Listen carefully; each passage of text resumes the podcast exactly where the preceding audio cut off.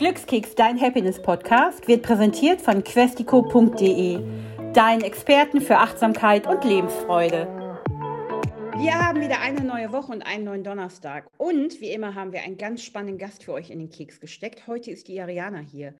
Sie ist die Gründerin von Green Fashion Tours und sie möchte auf ihrer Mission die Fashion Welt ein bisschen grüner machen. Willkommen im Glückskeks, Ariana. Hallo Sandra, vielen Dank für die Einladung. Ich habe ja, als ich deine Website gesehen habe und auch dein Social Media Profil gedacht, wow, was für ein spannendes Projekt, weil es geht ja bei vielen immer darum, ich muss ganz viel einkaufen für relativ wenig Geld, also alles, was Fast Fashion ist. Aber bei dir ist es ja eine gute Kombination zu sagen, wir machen Green Fashion Tours. Erzähl den Glückskeks-Zuhörern doch mal, was das genau ist. Also unsere Touren sind Exploration, nennen wir die, in diese Welt der nachhaltigen Mode. Also wir bringen Teilnehmer der Touren, Konsumenten, Menschen, die sich für das Thema interessieren, direkt zu den Designers, zu den Changemakers der Modeindustrie. Und wir zeigen ihnen ein bisschen hinter den Kulissen, also was ist der Job, was ist die Arbeit von einem Modedesigner und wer macht unsere Kleidung und was äh, sind die Materialien, die verwendet werden und auch andere Themen wie zum Beispiel, was ist die End of Use von unserer Kleidung und was passiert danach. Aber vor allem im Fokus ist, wie wir konsumieren und was für Konsumenten wollen wir sein. Das kann ja dein Leben und auch die ganze Welt verändern, wenn man auch mal darauf achtet, was kaufe ich ein und was ziehe ich an und wie oft konsumiere ich überhaupt. Ja, absolut. Das glaube ich, eine der Aha-Momenten in unseren Touren sind immer, wenn wir über Preisen reden und erstmal sind natürlich die Teilnehmerinnen der Touren sehr geschockt, wie hoch die Preise sind im Vergleich, also diese nachhaltigen Konzepte im Vergleich zu den Fast Fashion Läden. Also wenn ein Designer in Deutschland arbeitet und eine Hose vier, fünf Stunden Arbeit braucht, wie viel sollte diese Person bezahlt werden, damit auch diese Kosten und sein Lebensunterhalten gedeckt ist. Und da gibt es immer so wirklich ein Mindset-Changing in dem Moment, wo die Leute sagen, oh wow, ja, also ich möchte in meinem Job mindestens 50 Euro die Stunde bezahlt werden. So eine Hose, wenn es auch 200 Euro kostet, ist nicht viel. Das ist eigentlich total fair. Ihr macht ja interaktive Touren in urbanen Zentren. Ihr seid ja in Deutschlands größten Städten auch vertreten, also in Berlin, Frankfurt, München, Hamburg und ich glaube sogar Köln seid ihr auch. Ja, die fünf größten Städten und auch die Städten, wo meistens Tourismus gibt. Und das ist total spannend. Also wir haben mit den Touren schon in 2015 oder habe ich als Nebenprojekt das angefangen in Berlin. Vor ein paar Jahren dachten wir, Berlin ist die Metropole der nachhaltigen Mode. Nachhaltige Mode gibt es nur in Berlin. Das müssen wir zeigen, dass diese Läden Visibilität bekommen. Aber mittlerweile ist es wirklich so, dass nachhaltige Mode überall zu finden ist. In allen Städten, für alle Größen. Wir sind natürlich in den größten jetzt, aber diese Industrie wächst enorm. Du hast ja das Unternehmen auch gegründet und treibst das voran. Wie ist es denn dazu bei dir überhaupt gekommen, dass du gesagt hast, da muss ich mal was machen? Also ich habe für circa fünf Jahre selber einen Laden in Berlin gehabt. Das war ein Concept Store für Upcycling Fashion. Also wir haben nur Upcycling-Produkte verkauft und ich habe echt viel Aufklärungsarbeit da geleistet und immer wieder war ich von diesem Satz erschlagen ja, ich würde gerne mehr nachhaltige Mode kaufen, wenn ich wusste, wo ich das finde. Irgendwann habe ich gedacht, okay, das ist jetzt mein Job, glaube ich, den Leuten zu zeigen, wo sie nachhaltige Moden sonst finden. Haben unsere erste Map produziert und auch verteilt in Berlin. Ja, und dazu haben wir dann gedacht, oh, wir könnten ein paar Touren für Presse und Bloggers machen, damit die Map auch mehr Visibilität bekommt.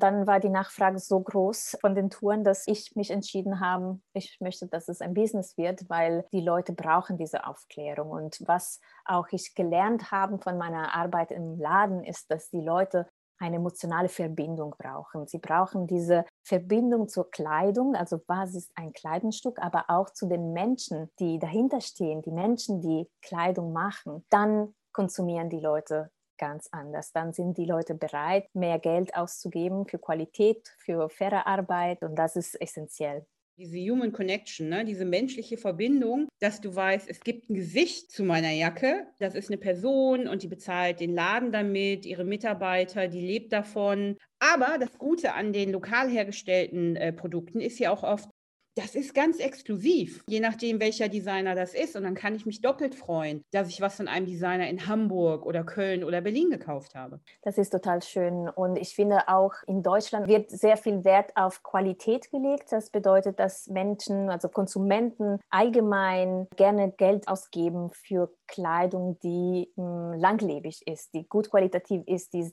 die äh, repairable ist. Das ist zum Beispiel in Italien, ich komme aus Italien, bei uns ist zum Beispiel die Marke, das Logo viel wichtiger. Also wir geben viel Geld aus, wenn also eine bekannte Marke ist. Natürlich auch diese Aufmerksamkeit jetzt auf lokal einkaufen, das ist so ein positives Zeichen. Ne? Das ist einfach, das macht diese kleinen oder auch größeren Einzelhändler viel stärker. Also mir erschließt sich ja niemals, warum ich mir ein T-Shirt oder irgendwas kaufen soll, wo so halt ein riesen fettes Label drauf ist, weil ich laufe ja für diese Marke Werbung und ich bezahle auch noch dafür. Ich meine, ich kann es verstehen, wenn du sagst, ich kaufe von einem bestimmten Hersteller gerne die Tasche oder den Koffer, weil ich weiß, der hält einfach länger. Aber sich was zu kaufen, um komplett durchgelabelt durch die Straßen zu gehen, halte ich für so absurd. Und ich glaube, das sieht man auch von den Social Media auch, dass mehr und mehr Influencer zum Beispiel auch Wert auf Nachhaltigkeit Nachhaltigkeit legen. Und ich hoffe, dass es wirklich eine radikale Änderung in dem Konsumverhältnis der Menschen in den nächsten Jahren auch durch Social Media beeinflusst wird, weil das ist auf jeden Fall, was wir brauchen, dass Menschen einfach viel mehr Gedanken sich machen über Transparenz, was wirklich hinter ihrer Kleidung steckt, über Chemikalien und Wassernutzung, natürlich auch die soziale Komponenten, also wer hat die Kleidung gemacht. Das sind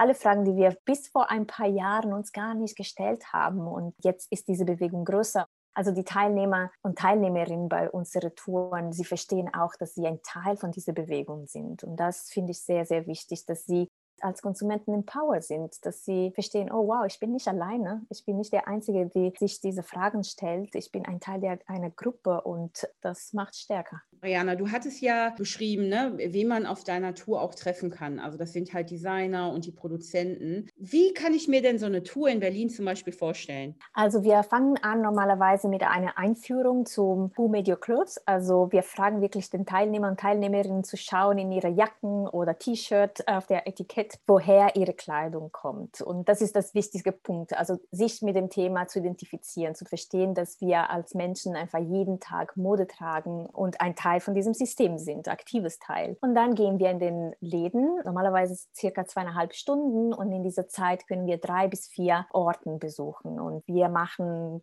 eine Mischung zwischen Designeratelier, Concept Store und Startup. Manchmal können wir auch Kleidersortierung besuchen und da das Thema Secondhand-Kleidung besprechen. Wir wollen unterschiedliche Themen und Aspekte der Modeindustrie beleuchten und das machen wir über Konversationen mit den Changemakers. Also wir gehen in die Läden rein und da sind immer Menschen, die wir sehr gut kennen, die uns zur Verfügung stehen und mit uns 20, 30 Minuten reden. Sie präsentieren ihren Label, sie präsentieren ihre Kollektionen, die Materialien, die sie nutzen. Sie sprechen über die Herausforderungen auch von ihren Jobs, aber auch die gute und tolle Aspekte davon. Und die Teilnehmerinnen haben natürlich dann die Möglichkeit, Fragen zu stellen, in den Konversationen einzusteigen, aber auch natürlich sich umzuschauen, Sachen anprobieren, im Endeffekt auch zu shoppen ich glaube, das ist auch so ein Ansporn, wenn man einmal so den Trigger gezogen hat, zu sagen, hey, guck dir das doch mal genau an, wo deine Kleidung herkommt, wer die macht und warum die so viel kostet, wie viel sie halt kostet. Und dann eben mit dieser Awareness ganz anders eben auch mit Kleiderkonsum umzugehen. Als du auch gerade sagtest, Upcycling und dieses Reuse und auch weiterzugeben, ist für mich auch ein ganz großes Thema. Das ist ganz spannend, aber damit kennst du dich ja auch sehr gut aus. Ja, sehr gut. Also Upcycling ist praktisch die Wiederverwertung von Materialien. Das geht über das Prozess vom Design. Also natürlich fängt man an mit Materialien, die schon da sind. Die sind entweder Resttextilien oder Secondhand-Kleidung zum Beispiel. Da stecken ganz viele Ressourcen in diese Materialien, weil die wurden produziert. Und diese Ressourcen kann man upgraden sozusagen. Also dass man die recycelt aber mit Kreativität kann dieser Wert einfach steigen. Es gibt sehr, sehr viele Designer in Berlin, die Upcycling anbieten. Von Fetish Fashion, also Upcycling-Materialien bis zu den Taschen aus LKW-Planen gibt es wirklich ein Spektrum an verschiedenen Konzepten. Und das ist wirklich eine der besten Wegen, Mode nachhaltig zu kreieren heutzutage, weil es gibt wirklich so viele Materialien, so viele Kleidung, was nicht getragen wird, Materialien, die produziert werden, aber nie verkauft werden. Ich glaube, wenn wir jetzt heute alle Produktionen abstellen würden, hätten wir noch für zehn Jahre genug Kleidung da. 30 Prozent von der Kleidung, was in den Fashion Retailers, also die größeren Ketten wie H&M oder Primark verkauft werden, 30 Prozent davon ist Overproduction, also Überproduktion. Das sind Kleidungsstücken, die nie getragen werden, die nur produziert werden, um die Läden vollzustellen, also dass sie wirklich voll aussehen. Und das können wir uns nicht leisten mehr in dieser Welt. Wir haben zu wenige Ressourcen zur Verfügung.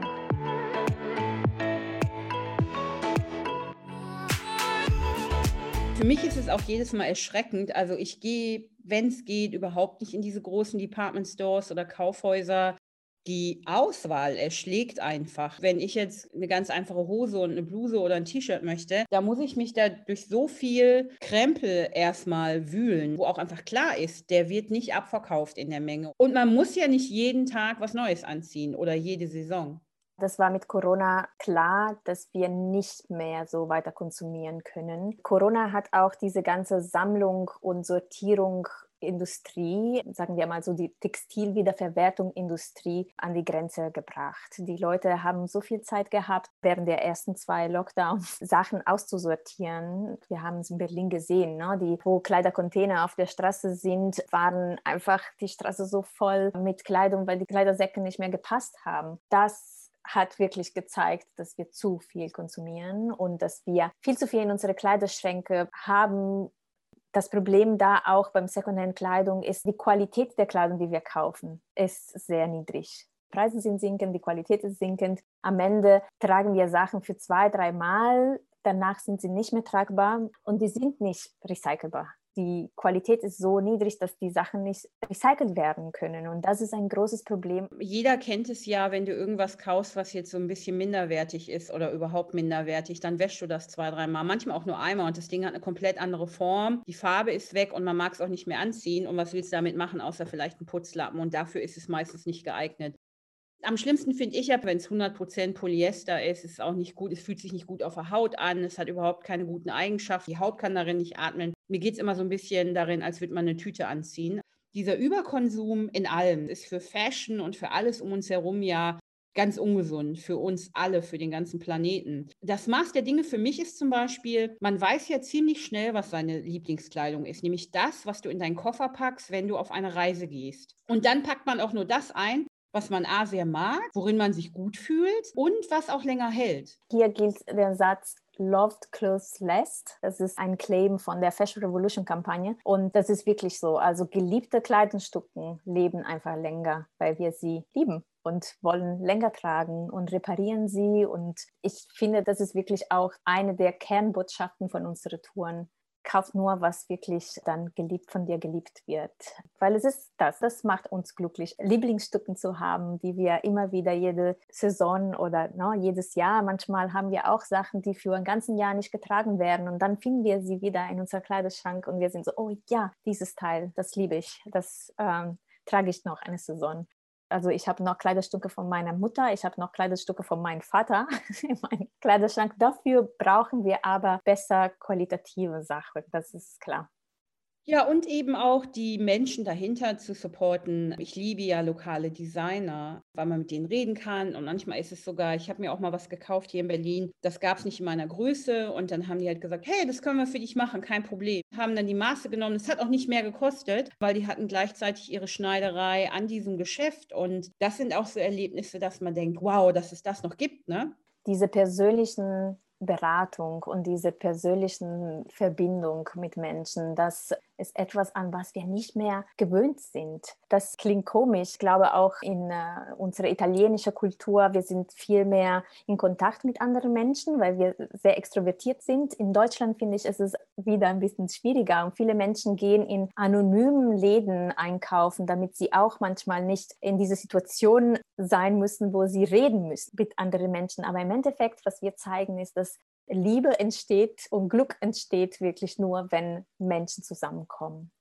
Bei unseren Touren passiert immer wieder, dass Leute sagen am Ende, oh wow, ich werde nie wieder shoppen in meinem Leben. Vor allem jüngere Leute, die wirklich dieses Shoppen dann mit einer Abhängigkeit verbinden. Wir shoppen, weil wir ein Teil der Community, ein Teil der Gesellschaft werden wollen. Und dann verstehen Menschen, okay, shoppen ist eigentlich was ganz anderes. Also das geht um Menschen, das geht um Gefühle, das geht um Materialien, Ressourcen, Umwelt. Ich kann viel, viel mehr bewirken mit meinen Kaufentscheidungen. Und das ist wirklich toll. Ja, und das ist, glaube ich, so Food und Fashion. Ne? Das sind ganz unterschiedliche Themen. Aber vor vielen, vielen Jahren oder wahrscheinlich Jahrhunderten war beides nicht immer verfügbar. Kleidung war einfach da, um sich zu kleiden. Und wenn es was Besonderes war, war es auch eine Belohnung und unglaublich teuer. Und mittlerweile ist es ja diese Omnipräsenz von Fast Fashion um uns herum, in irgendeine riesen Discount-Kette zu gehen und tütenweise die Sachen daraus zu tragen ohne eben diese Überlegung zu machen, wie lange werde ich das tragen? Brauche ich das wirklich? Weil oft ist ja auch, dass dann so dieser Moment,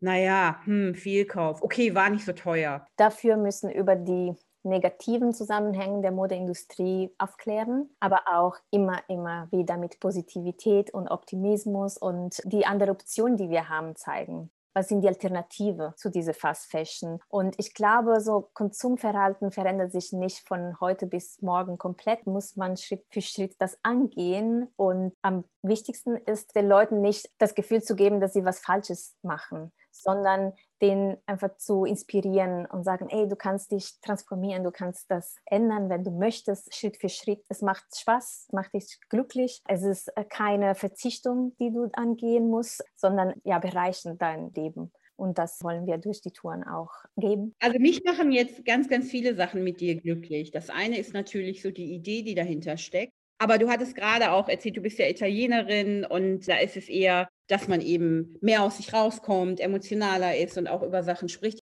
was im völligen Kontrast zu Berlin steht. In Berlin ist ja dieses, ah, ich mache mal mein eigenes Ding relativ anonym. Wenn mir jetzt einer zu nahe kommt, dann denke ich direkt, uh, was will denn der von mir? Und ich glaube, dass jetzt auch für deine Touren, ne, dass man eben diese Bewegung durch, was du sagst, eben nicht mit erhobenem Zeigefinger, sondern eben sagt, hey, guck mal, so könnte es auch sein. Und vielleicht ist das sogar viel besser, eine deutlich freundlichere Botschaft überbringt.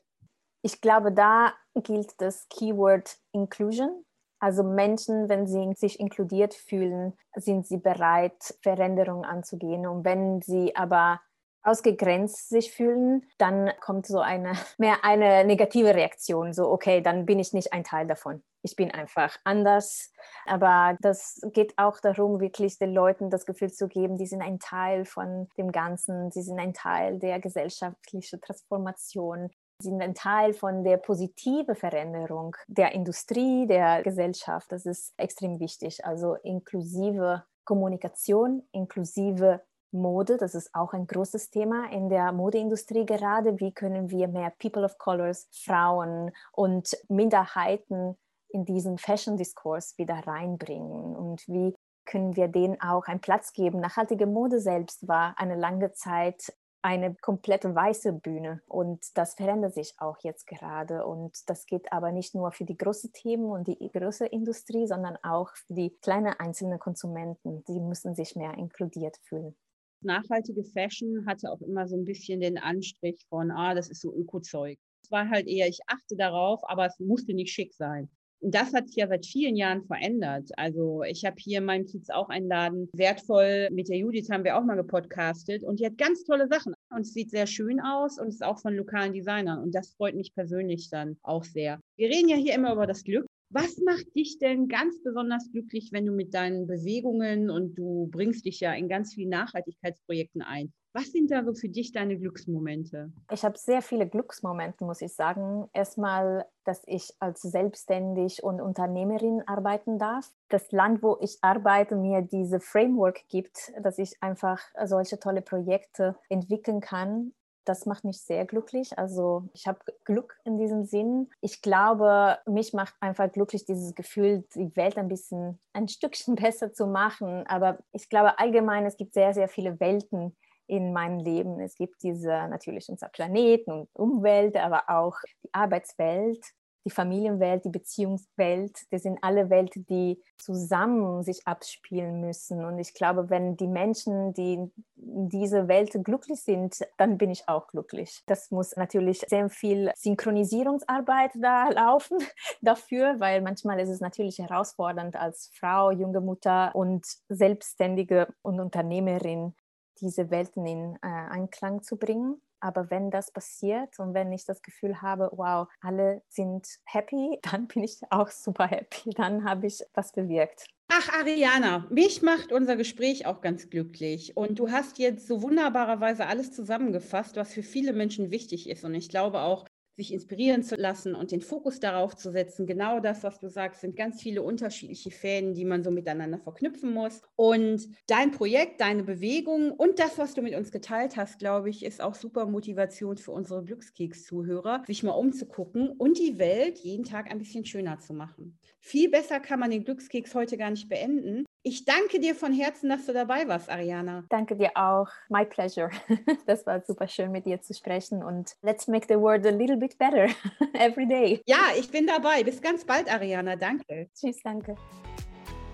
Hat dich unser Glückskeks inspiriert oder suchst du immer noch nach deinem ganz persönlichen Weg zum Glück? Sei mutig. Sprich mit jemandem, der immer für dich da ist und hol dir die Inspiration, die dich jeden Tag ein bisschen glücklicher macht. Jetzt auf www.questico.de.